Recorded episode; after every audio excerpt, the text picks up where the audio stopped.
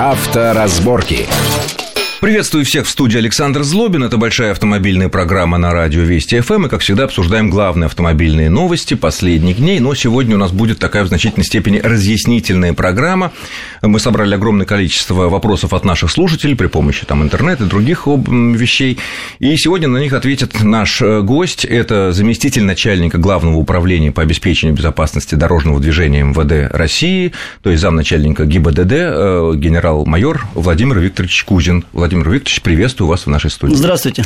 Огромное количество вопросов от наших слушателей, много новостей вот за последние дни подошло. А, первый вопрос, который я вот хотел бы вас спросить. Э, появилось э, предложение от э, начальника следственного департамента МВД, генерала-полковника Савенкова, который предложил, ну, необычную, скажем так, вещь, может быть, даже в какой-то степени революционную, сенсационную, о том, чтобы ввести уголовное наказание за тех, кто плохо построил дорогу, плохо ее отремонтировал, э, плохо ее убирал, потому что из-за этого происходит огромное количество э, ДТП с тяжелыми последствиями. Вот по его данным, там буквально до 40% э, такого рода ДТП от дорог. Вот я так понимаю, ГИБДД ведет такую статистику. Да, мы такую статистику ведем а, при составлении карточки учета ДТП. А в обязательном порядке а, сотрудник отмечает неудовлетворительные дорожные условия, которые способствовали совершению ДТП.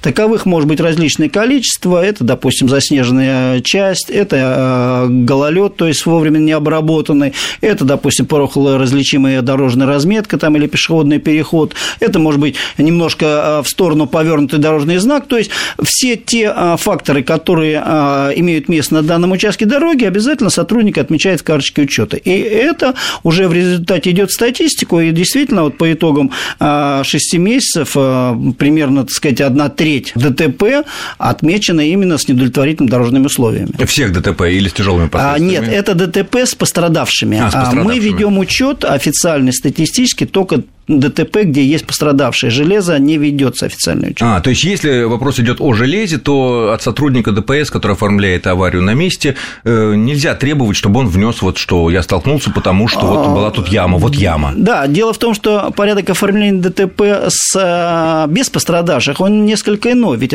самой такой, таковой ответственности у нас в законодательстве нет за ДТП с причинением материального ущерба. У нас есть, э, соответственно, нарушение правил дорожного движения, все лишь на все. Поэтому, если произошло а ДТП с так называемым железом, то если сотрудник туда прибывает, оформляет, то он устанавливает причину совершения, допустим, там, выезд на встречную полосу, на проезд на запрещающий сигнал светофора, там, несоблюдение требований каких-то дорожных знаков. И в данной ситуации лицо, которое э, виновно в совершении данного правонарушения, привлекается к этой ответственности. А уже вопросы э, материального возмещения, это же гражданско-правовые, они либо происходят в рамках обязательного страхования, это, либо там... Это верно. Ну, а если, допустим, вот человек э, внезапно увидел ничем не огороженный огороженный открытый люк. И единственный вариант, чтобы не задеть, я не знаю, пешеходов, которые стоят там справа где-то, или там велосипедист какой-то, он выворачивает налево. Оказывается, на встречной полосе происходит да, ДТП. Это, вы... Пусть даже только железом. Вы правильно. Он можно попросить сотрудника, чтобы это было вписано в протокол, чтобы да потом уже, да, иски какие-то там а, дорожникам. Да, вы правильно отметили. Действительно, когда пишется фабула происшествия, то сотрудник именно это и указывает, что а, поскольку, так сказать, был осуществлен въезд а, в люк открытый, который не был обозначен соответствующими, так сказать, указателями э, и знаками, то в этой ситуации, естественно, пострадавшая сторона, а в данной ситуации водитель, который туда въехал, он вправе, так сказать, собрав соответствующую документацию, предъявить материальный иск вот той дорожной организации, которая... А если он при этом сделать. был вынужден выехать на, на полосу встречного движения через сплошные и столкнулся с кем-то, кто мирно ехал а, навстречу? Вы понимаете, ведь а, правила дорожного движения не предусматривают маневрирование. А, пункт 10.1 гласит, а при возникновении опасности водитель должен принять полные меры к остановке транспортного средства. Или предотвращение. И поэтому, да, э, нет. И поэтому в этой ситуации ситуации, значит, вот эти подобные маневры, они должны э, быть очень серьезно обоснованы. А просто, так сказать, вильнуть в сторону, не предусмотрев то, что ты можешь причинить вред другим участникам дорожного движения, это вещь, так сказать, весьма опасная. Ну, то есть, совет, если не видно далеко дорогу, лучше ехать медленно. Да. Наверное, будет такой самый главный научный э, совет. Ну что ж, с этой темой мы более-менее разобрались. Следующая интересная тема, я думаю, тоже очень многих волнует. Наверное, уже лет, наверное, 15-20 об этом говорят, споры, дискуссии по поводу красивых номеров. Ну, вот есть такая мода, любят наши люди красивые номера, одинаковые цифры, одинаковые буквы. Почему-то они считают, что э, это дает какое-то преимущество на дорогах. Понятно, что какие-то рядовые автолюбители могут побаиваться человека, у которых такие крутые цифры, наверное, и связи имеет какие-то деньги. Но со стороны вот сотрудников ДПС, я так понимаю, разницы никакой. Вы абсолютно правильно понимаете и да, утверждаете это. Действительно, ведь понятие красоты у каждого индивидуальное. Это неважно отношение, так сказать, э, к цветку или отношение к женщине, если мы, так сказать, мужчины здесь разговариваем, или, допустим, отношение к транспортному средству, к его цвету, и в том числе к регистрационному знаку. То есть понимание э, красивого номера у каждого свое. Это первое. А то, что э, есть, так сказать, допустим, считается красивым, так сказать, в кавычках, с определенным набором, допустим, букв, да, когда одинаковые буквы, да, или ну, одинаковые цифры, цифры да. или еще как-то называют номера некие зеркальные, там э, через номер повторяются а, буквы. То есть различные могут быть варианты, которые, а, ну, человека, не знаю, чем-то привлекают. Очень сложно сказать, чем они привлекают. Но они думают, что они дают преимущество на дорогах, и что ваши сотрудники могут где-то и подумать, прежде чем остановить такого человека, а вдруг у него ну, связи Ну, понимаете, очень сложно. Допустим, там у меня, допустим, квартира номер 178, да, вот, ну, квартира... мне бы хотелось, да, так вот, вот такой номер получить вдруг. Почему бы человек э, не может, ну, да? да? Может. И в этой ситуации, ведь вы э, изучая, так сказать, западный опыт, а во многих странах пошли по тому принципу, что ну хочет человек, пусть он получит его. Только для того, чтобы получить немножко в другом порядке, он для этого должен, так сказать, пройти определенную процедуру и вполне возможно заплатить иное количество денег. Официально. Совершенно верно, официально, потому, да, Потому что вот многие годы ведется разговор о том, что отдельные нечистые на руку, как сотрудники или вокруг кто-то крутится, э, за деньги все это дело обеспечивается. И вот э, такие были предложения, чтобы поставить это у нас на нормальную, здоровую, законную юридическую основу. Хочется тебе крутой номер, вот по тем или иным причинам. Изволь за аукцион, пройди в кассу, заплати деньги в бюджет, я так понимаю, да, и, соответственно, да. вози. Но при этом, ведь, эм, опять же, я повторю, если такой человек получает такой номер, там, 3 Ольги или 3А, там, или что-то, мы не говорим, конечно, номера КХЕ, естественно, ЕКХ, вернее, которые, ну, понятно. А, в этот человек, он, надо сразу понять, что он не будет, не должен рассчитывать на какое-то особое отношение на дорогах со стороны ваших сотрудников. Он в любой ситуации не может и не должен рассчитывать на какое-то особое отношение, даже если вы говорите там какие-то полукриминальный или криминальный случай, который на сегодня, к сожалению, имеет место, когда, допустим, там по просьбе а, кого-то, так сказать, а еще тем более, если за определенную сумму получает номер, то это не значит, что он имеет какие-то преимущества на дороге. Более того, я вам скажу, что отношения, как правило, бывают абсолютно противоположные. Наоборот. Да, совершенно верно. Э, действительно, ведь мы а, разрабатывали закон о государственной регистрации транспортных средств. На сегодняшний день этот закон принят в первом чтении еще в прошлом году, и мы надеемся, что все-таки вот э, сейчас в осеннюю сессию Государственная Дума его рассмотрит во втором и одновременно в третьем чтении.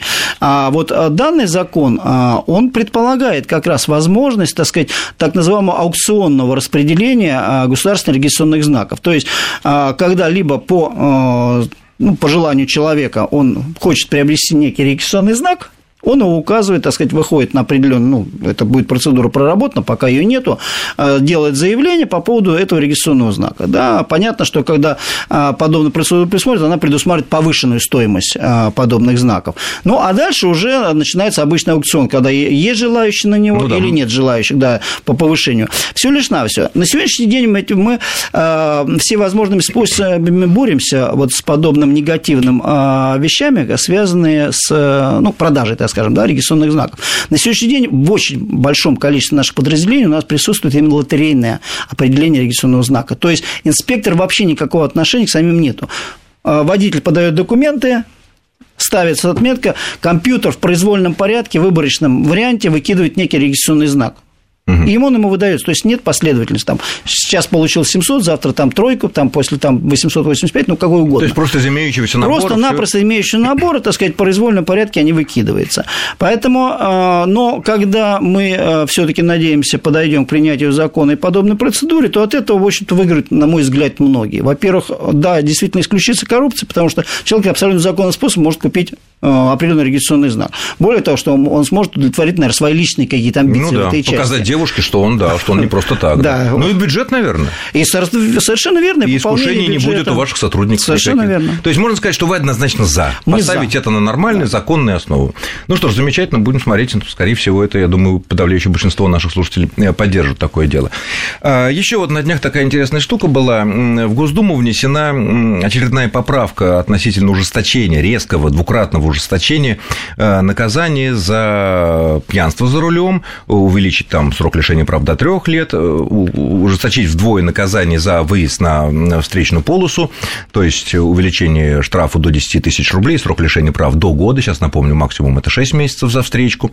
Вот вы как непосредственно человек, который постоянно наблюдаете за всей этой ситуацией, вот зависимость от наказания и совершения вот таких правонарушений, вы считаете, имеет сейчас смысл на данном этапе, вскоре после и без того мощных ужесточений, стоит еще раз вот ужесточить, или надо пока проанализировать то, что сейчас последние месяцы? А, ну, это, наверное, пока не более как новость, поскольку саму законодательную инициативу в виде подготовленного законопроекта мы не видели. Обычно, так сказать, а, поступивший в Госдуму законопроект, он направляется на официальный отзыв правительства Российской Федерации. И ему дается всесторонняя оценка со стороны различных ведомств. В том только... числе и вами, естественно. Ну, и в том числе МВД, да. Соответственно, там высказывают позицию Минюст с точки зрения правовой, и, допустим, Минфин, если затрагиваются вопросы финансов, да и ряд других ведомств, которые, так сказать, э, относятся к данной законопроект. Что э, сказать в отношении, ну, как бы этих предложений, то они, э, конечно, должны быть обоснованы. То есть под а, какое-то серьезное изменение ответственности должна быть какая-то статистика наработана, что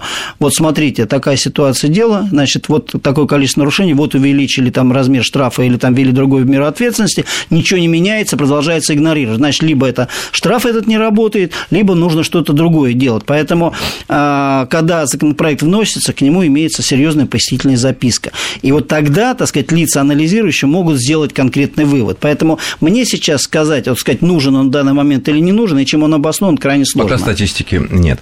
Хорошо. Э, следующий вопрос. Э, объявлено, что в ближайшее время на наших дорогах, я так понимаю, не только в Москве, но и в других городах, будет использование фото-видеофиксации таких нарушений, как пересечение стоп-линий на светофоре, проезд на красный свет, не пропуск пешехода на зебре. Как известно, сейчас у нас камеры ловят в основном это парковка, парковка выезд на полосу для общественного транспорта и превышение скорости. Вот насчет пешеходов на зебре камеры пока не работают. Вот сейчас планируется запустить эту систему. А как вот она будет работать? Вот где будет та граница, что ты его не пропустил, чтобы водители у нас заранее ну, понимали? Действительно, это вопрос очень сложный, и э, сама по себе, видите, фотофиксация у нас работает уже на протяжении 6 лет, в восьмом году ее запустили. А, понятно, что наиболее простой способ объективного, так сказать, оценки правонарушения – это путем измерения, в частности, скорости. Да, есть прибор сертифицированный, измерил скорость, и все, вопрос понятен. Ну, камера мерит Когда вопрос визуальный какой-то, так сказать, он куда сложнее решается. Допустим, расплывчатая норма, да, не пропуск пешехода через а, пешеходный переход. В каком расстоянии должен остановиться водитель? Имел он техническую возможность остановиться? Вступил Прошу пешеход? прощения, я вынужден прерваться на несколько минут, после чего мы продолжим. Авторазборки.